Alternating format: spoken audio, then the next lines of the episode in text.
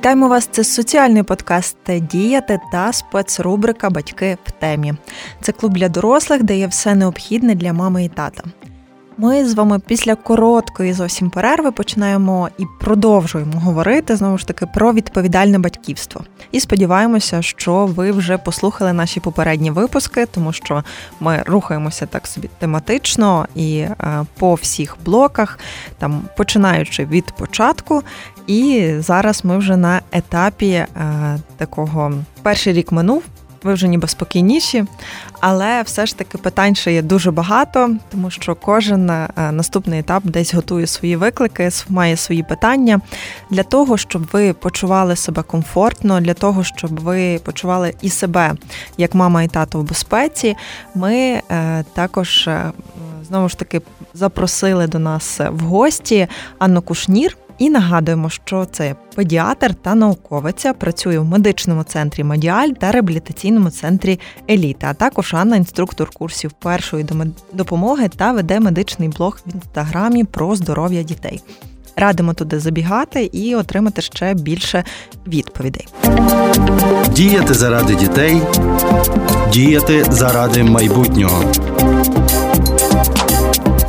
Ще раз вітаю, Анно. Доброго дня, Софія. Доброго дня, шановні слухачі. Дуже дякую, що запросили мене сьогодні. Ми сьогодні продовжуємо говорити про дітей і про батьків, і як стати е, щасливим і спокійним всьому тому вирі емоцій, е, нерозумінь, розумінь, порад і е, інформації, бо і справді зараз дуже багато. Ми минулого разу дійшли до того висновку, що перший рік він буде неспокійним, але щасливим. Друге, це те, що е, кожному потрібен десь свій е, експерт, е, свій лікар, який відповість на питання, допоможе. Ну і звичайно, всі, хто готується або вже навіть має там трійку своїх дітей, ми все ж таки закликаємо послухати нас і зрозуміти, що не все так страшно. Ну і звичайно, те, що багато речей змінюються. Е, тому почнемо. Е, якщо ми починали е, з грудного вигодовування, то зараз завершення грудного вигодовування. Ми десь вже зачепили, напевно, цю тему, але все ж таки. Так логічно, чи це нормально, коли я завершую його там за певний час? Напевно, ставить собі питання кожна мама, і коли це нормально, чи такого взагалі немає? А такого взагалі немає, тому що самі ви маєте вирішувати, коли ви закінчуєте грудне вигодовування. Тому що що тут сказати?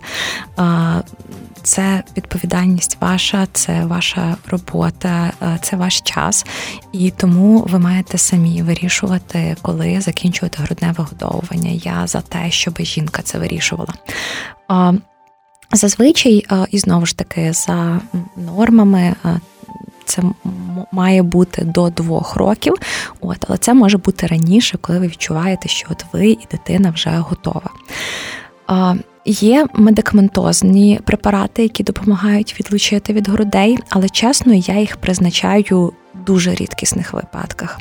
Я за те, щоб це зробити натурально, ненасильницьки, ненав'язливо, щоб це було поступове відмова від е, грудного вигодовування, поступове відлучення, щоб цей час, який ви проводите з дитиною, знову ж таки лишити за вами, але просто змінити діяльність. Наприклад, якщо це було вигодовування на ніч, то можна замінити на читання книги, на обійми, на якийсь інший ритуал.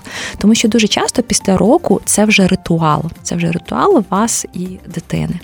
І тому треба подумати, чим би це замінити. Також будьте готові, що це буде е, покроково. Тобто кожен раз ви будете забирати одне годування і будете дивитися за е, самопочуттям, за настроєм дитини. Якщо ви розумієте, що з'явилася якась тривожність, можливо, якісь е, якась зміна в поведінці дитини, яку ви можете пов'язувати саме з відлученням від грудей, зробіть крок назад і залишіть поки що на кілька днів все як є.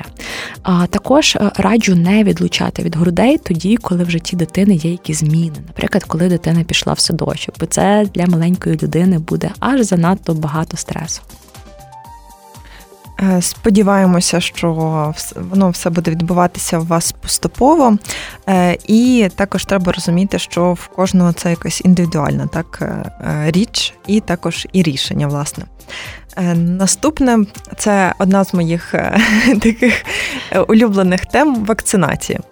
Та, Тому що дуже часто я зустрічаюся з тим, що люди мають такі якісь однакові історії, чому не варто е, вакцинуватися з однаковими героями і іменами, навіть коли кажуть, це моя знайома, мені розповіла. І тому е, питання до вас. Взагалі, як е, з дитиною? Знаю, що є календар, так там щеплень, як він виглядає, коли потрібно починати, і взагалі як вони рухаються, і чи є можливо обов'язкові щеплення там чи вакцинації, чи це все обирає все таки мама з татом? Дивіться, це обирають батьки, звичайно, за нашим законодавством. Але тут вже я завжди чітко висловлюю свою позицію, бо е, моя позиція те, що я за вакцинацію. Чому? Як на мене, це можливість спати батькам і лікарю спокійно, тому що е, кожного разу, коли ти бачиш якийсь симптом в невакцинованої дитини, ти думаєш про ці страшні, так би мовити, захворювання, які е, можуть превентивно лікуватися вакцинацією, скажімо так, від яких є превенція, це вакцинація вакцинація, і е, тобі страшно, що це воно може бути саме воно. Але коли дитина вакцинована, то вже ризики є набагато набагато менші. Щодо календаря, якщо чесно, він у нас є ще не зовсім досконалий, тому що багато вакцин, які тим не менше дуже і дуже необхідні для дитини проти е, ротивірусу, проти пневмококової інфекції, проти менінгококової інфекції, яка викликає менінгіт, наприклад, вони є рекомендованими, а не але не включеними в календар. Це не те, що я прихильник бікфарми, але просто знову ж таки для добробуту дитини я е, раджу батькам не лише вакцинуватись за календарем, але і використовувати рекомендовані щеплення. Перші щеплення дитина отримує ще в пологовому. Це БЦЖ, щеплення від е, туберкульозу та щеплення від гепатиту Б. Наступні щеплення дитина отримує вже дивлячись е, від того, як ви домовилися з педіатром, але може отримувати навіть 6 тижнів. Це е, вакцина рекомендована проти ротивірусної інфекції, може бути, наприклад, і інші інші вакцини.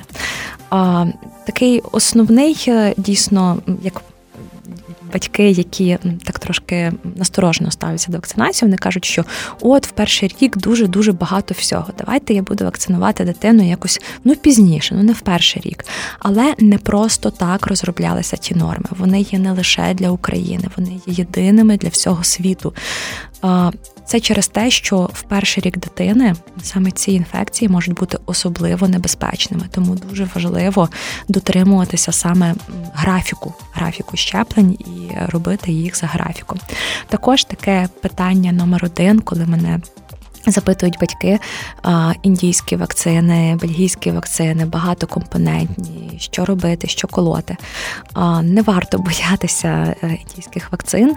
А, Вони також себе гарно показали в дослідженнях, е, тому тут знову ж таки ніяких преференцій немає. Також не варто боятися багатокомпонентних вакцин, тому що це дозволяє за один раз отримувати захист від е, багатьох інфекцій. Знову ж таки, я дуже раджу знайти лікаря, якому ви будете довіряти, за яким не варто буде перевіряти, як то кажуть, е, і е, з якими ви зможете ці питання всі узгодити. Ще також, що я хочу сказати, як я для себе зрозуміла, чому батьки часто є проти вакцинації, бо вони, наприклад, наводять приклади, що от е, стався факт вакцинації. І після того дитина захворіла на якесь страшне захворювання. Але дуже часто тут, бачите, є порушення причина наслідок. Просто е, ситуація в тому, що багато наслідкових захворювань, багато неврологічних захворювань, багато захворювань, які приводять до інвалідності, вони проявляються до першого року життя. І просто це, на жаль, збіг по часу. І Ми вакцинуємо більшості до першого року життя, і вони також. Але це не означає, що якщо одна подія сталася через тиждень після іншої, що одна подія спричинила іншу. Я розумію, що це все доволі складно осягнути, але тим не менше це так. Так, це справді таке питання прийняття, тому що якраз більшість історій пов'язані з тим, що батьки, е, ну, в принципі, ми не завжди розуміємо, як виникають дуже багато різних інвалідностей, і що вони, в принципі, не пов'язані е, з тим, е, що ми там щось їмо, чи приймаємо, чи з кимось спілкуємося, і ним навіть неможливо заразитися. Проте вакцинацію все ж таки в Україні кожен обирає, власне, чи вакцинуватися вибирає кожен сам, і все ж таки Е, десь закликаю вас замислитися над тим, що є е, хвороби, які краще е, інфекції попередити. Та? І є дуже багато різних. Якраз таких хворіб, які десь в світі повністю зникли, а в нас щось зустрічаються саме через те, що ми так ставимось до вакцинації. Проте, знову ж кажу, ви обирайте самі. Наступне, якраз, напевно, теж десь з вакцинацією пов'язане питання, коли можна почати подорожувати. Ну та тому, що е, десь у нас є такі стереотипи, що е, там народилась дитина, і все, я наступних три роки сижу вдома і більше нікуди не їжджу, там е, і нічого не роблю. Чи справді це так? І чи можна мамі відпочивати?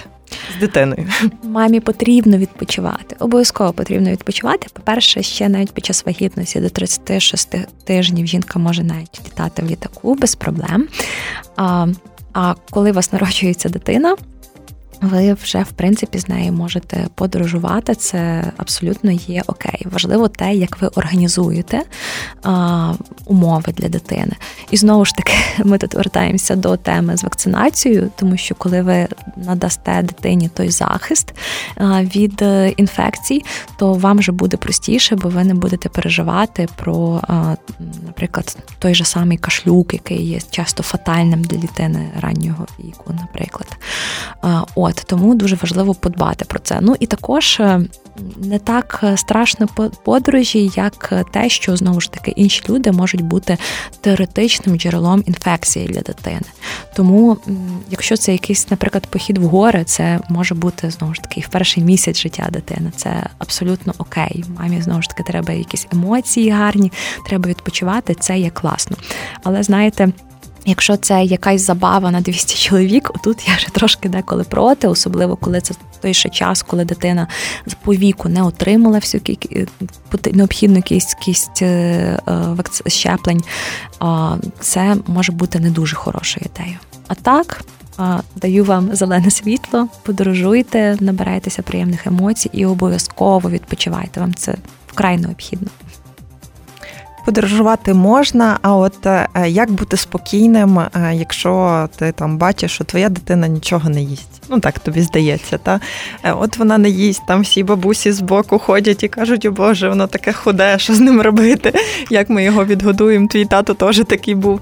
Ну насправді це така поширена річ, і я там навіть свого дитинства пам'ятаю, що завжди переживала, чому ти там не їш того, чи обов'язково потрібно це їсти.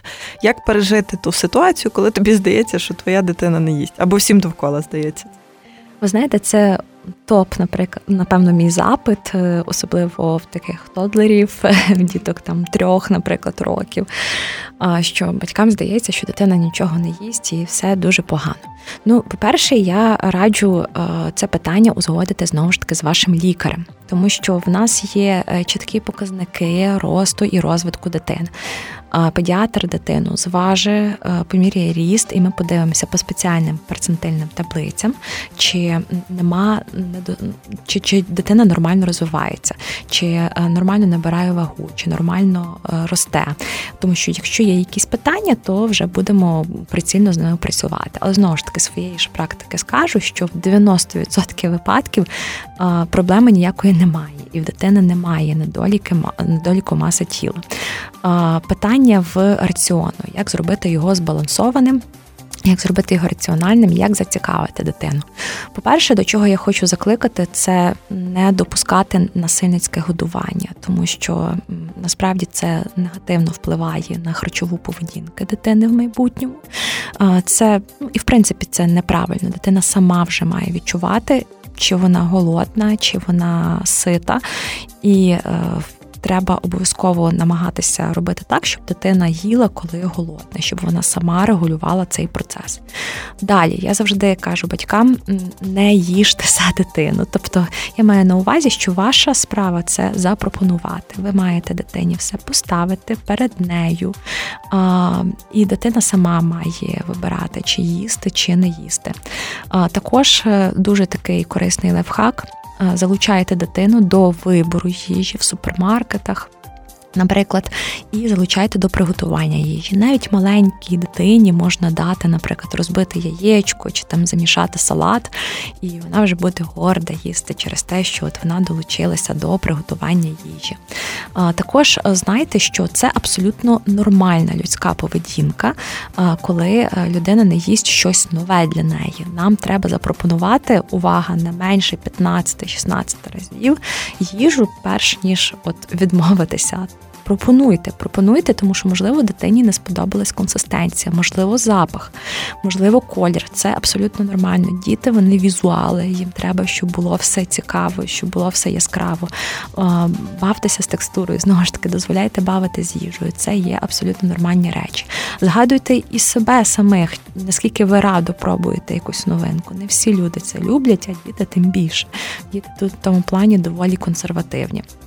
А також є таке особливе питання, якщо вже щось пішло не так, і дитина, наприклад, споживає багато вуглеводів, простих вуглеводів, солодкого, фастфуду і не хоче їсти здорову їжу. З тим складніше, тому що е, ясно, що звички подолати доволі є складно. Але тим не менше, і на це рада є, просто треба поступово замінювати, поступово в встановлювати якісь такі здоровіші звички в сім'ї. От, Тому що якщо вдома будуть е, овочі, е, фрукти, е, здорова їжа, то в дитини просто не буде зрештою і тяги до того забороненого плоду. І також обов'язково їжте всі разом, всією сім'єю, тому що. Прийом їжі це не лише для того, щоб насититися, але це і дуже такий важливий соціальний момент в тому є. Е, так, е, першою там проблемою є те, що дитина нічого не їсть, та, а потім всі вже звертають увагу, що там е, сусідки, син чи там внук вже почав говорити, а ми ще не говоримо. Розвиток мовлення. Чи він теж має якийсь свій там часові обмеження, чи там коли коли починається, і чи коли потрібно звертати увагу і там звернутися, можливо, до спеціаліста? Ви знаєте, в кожної дитини дійсно є свій темп мовлення. Дуже важливо під час вашого е, планового візиту до педіатру задати це питання вашому фахівцю, щоб е, він звернув на це увагу і дав свої поради, і, можливо, виявив якусь проблему. Дивіться, по-перше, на що треба звертати увагу? Треба звертати увагу на те, наскільки дитина сприймає те, як ви з нею говорите. Тобто дитина може не говорити, але важливо, чи вона розуміє, чи вона сприймає вашу мову, чи вона намагається комунікувати з вами. Якщо ви розумієте, що дитина з вами не комунікує, що вона не звертає на вас увагу, що вона не хоче з вами ділитися своїми емоціями, з своїм досвідом, то це є привід звернутися до фахівця. Але якщо ви розумієте, що дитина намагається вам щось показати, передати, що дитина, як то кажуть, дуже часто все розуміє, але сказати не хоче, то це є окей. Просто треба трошки почекати і з дитиною займатися. Що я маю на увазі, коли говорю з дитиною займатися? По-перше, спілкуйтеся, спілкуйтеся з дитиною і е, стимулюйте її говорити. Яким це чином відбувається? Тобто дуже часто батьки задовільняють якісь потреби дитини, е, не даючи їй можливість висловитися. А ви трошки почекайте, дайте дитині можливість, щоб вона хай на своїй такій мові але намагалась пояснити словами, не жестами, що вона саме хоче. Наступне читайте. Це дуже е, потужна нам допомога, тому що дитина бачить картинки в книжці, вона слухає вашу мову, і це дуже стимулює мовленнєвий розвиток. Не сюсюкайте, як то кажуть, говоріть з дитиною. Ну я розумію, що не як з дорослими. Ви звичайно підбираєте слова, які зрозумілі дитині, але говоріть правильною мовою, щоб дитина вміла її правильно знову ж таки користуватись мовою. І також пам'ятайте, що жоден доказовий фахівець не буде вам радити якісь препарати для покращення мови. Їх просто не існує. Особливо насторожено звертайтеся до людей без медичної освіти, які пропонують вам ці ліки. Тому що, наприклад, логопеди це прекрасні фахівці, але це не лікарі. Вони чудово займаються з дитиною. Вони знову ж таки є нашими помічниками, але вони не можуть радити препарати. Просто мушу про це сказати, бо це прям така проблема останнього часу. Цікаво. Навіть не знала про те, що можуть бути якісь, не уявляла верніше, що можуть бути якісь препарати для мовлення, але е, все ж таки, напевно, е, кожен, е, коли йому здається, що це вже дуже пізно, використовує всі можливі методи. Тому радимо вам завжди все-таки консультуватися з вашим фахівцем. І наступне це вже такий період там підготовки до садка і школи. Чи як взагалі підготуватися? Підготувати дитину і, напевно, і батьків до цих двох великих таких подій. І е, чи є, напевно, якийсь вік, який є рекомендований для того, щоб е, там соціалізовувати вже дитину і починати її віддавати саме в ці заклади?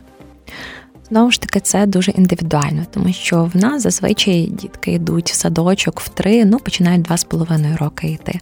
Якщо ми говоримо про багато європейських країн, через те, що там короткий час декрету, вже в 5-6 місяців дитину віддають в яслі, і знову ж таки нічого тим дітям не бракує. Тому це все дуже індивідуально. Але, звичайно, підготуватися треба. Має бути поступова адаптація, тобто немає такого, що колись таке радили, але це доволі може бути шкідливий метод, що ми просто зразу дитину на цілий день залишаємо в садочку. А це має бути поступово.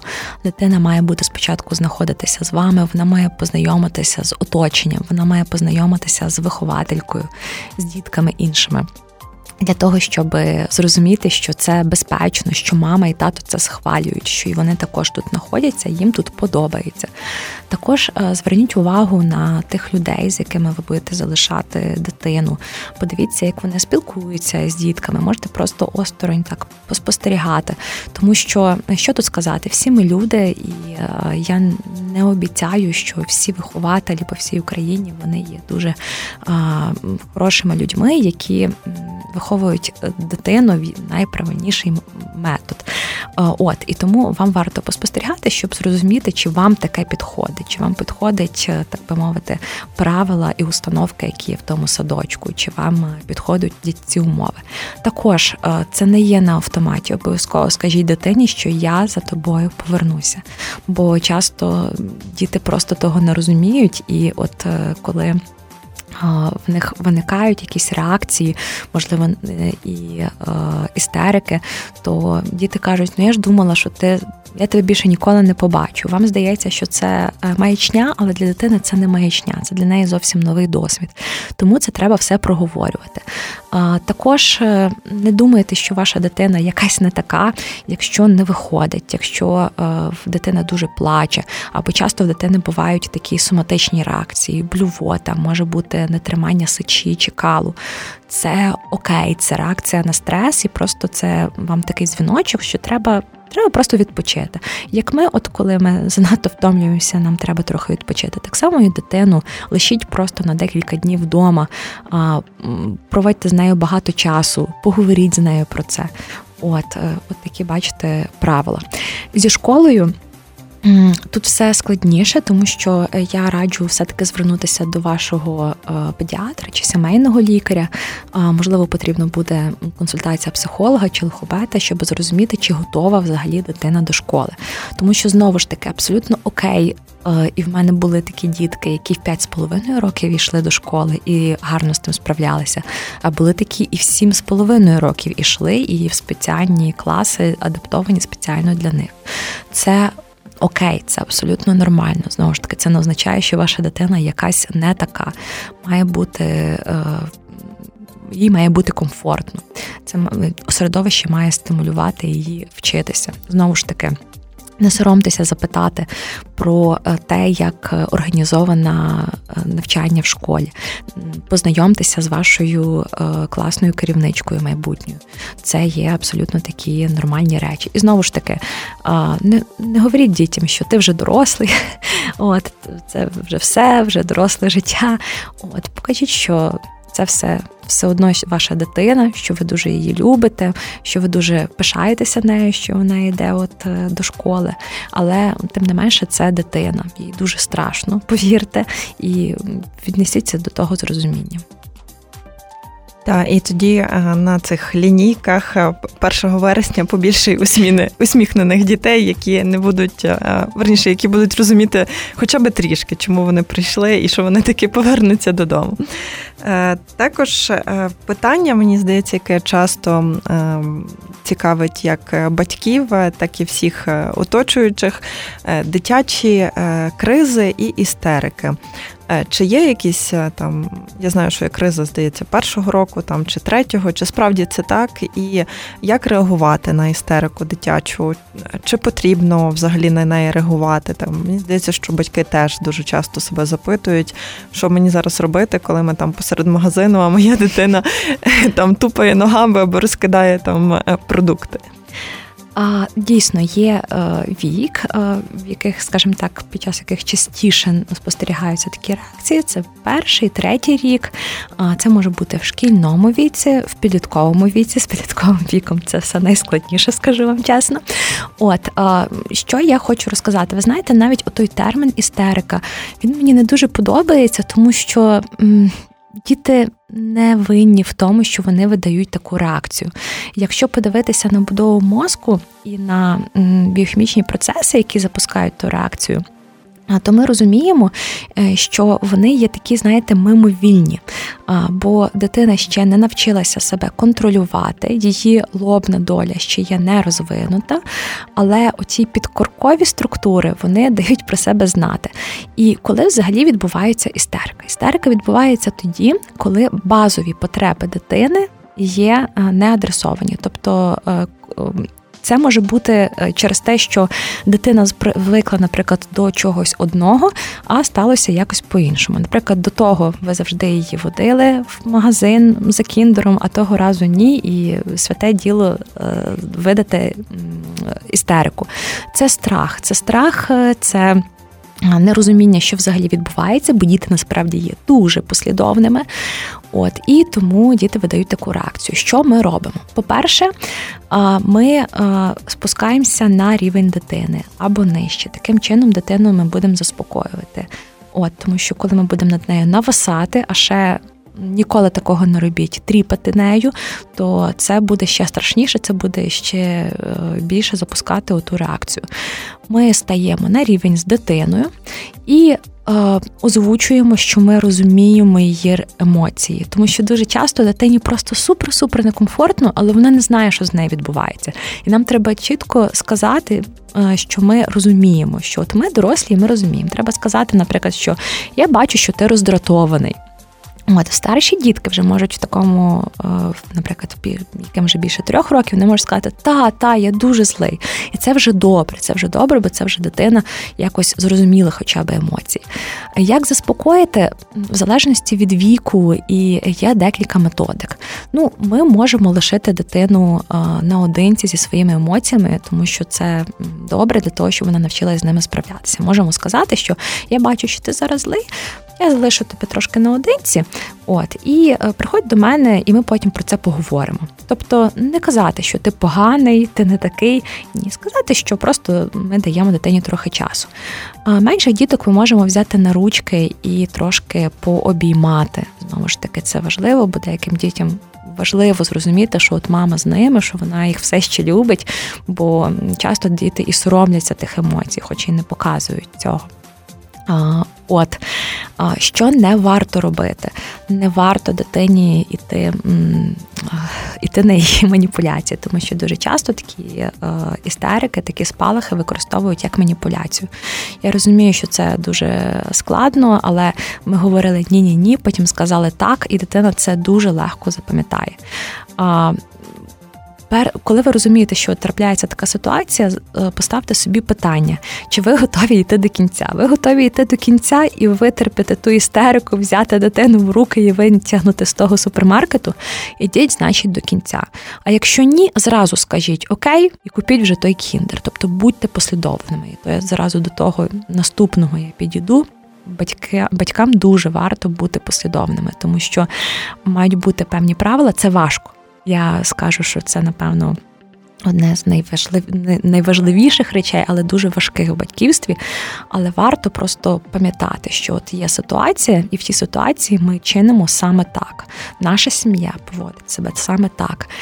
Це дуже допоможе дитині орієнтуватися в майбутньому і не допускати таких спалахів. Треба залишатися спокійним тоді, коли це е, найважче. Та? Це така е, порада на е, всі часи, але думаю, що вам таки теж, якщо ви спробуєте це кілька разів, пізніше і сподобається, і вдасться. І ваша дитина навіть буде дуже здивована, їй, можливо, теж сподобається.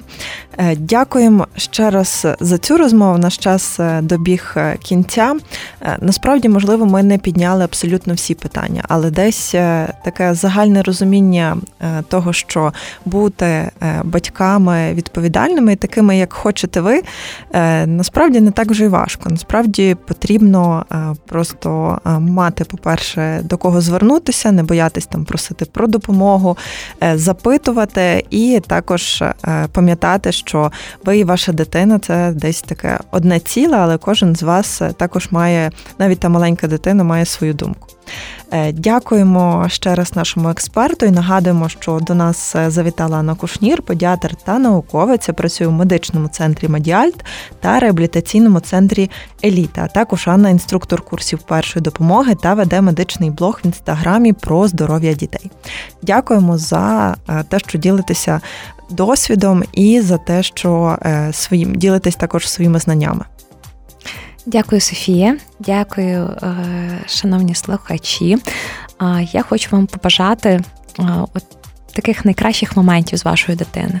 Пам'ятайте, що е, ваш малюк він унікальний. Не варто порівнювати його з іншими, не варто порівнювати його розвиток з іншими.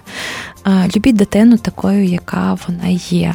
Це така безумовна найкраща любов, яку, напевно, ми отримуємо лише в дитинстві і лише від наших батьків. Так що насолодіться і дайте е, її вашій дитині. Також пам'ятайте, що кращих батьків, ніж ви самі для вашої дитини бути не може. От тому не звинувачуйте себе, не звинувачуйте себе за якісь промахи. Вони обов'язково будуть. Вони були ваших батьків, вони будуть вас.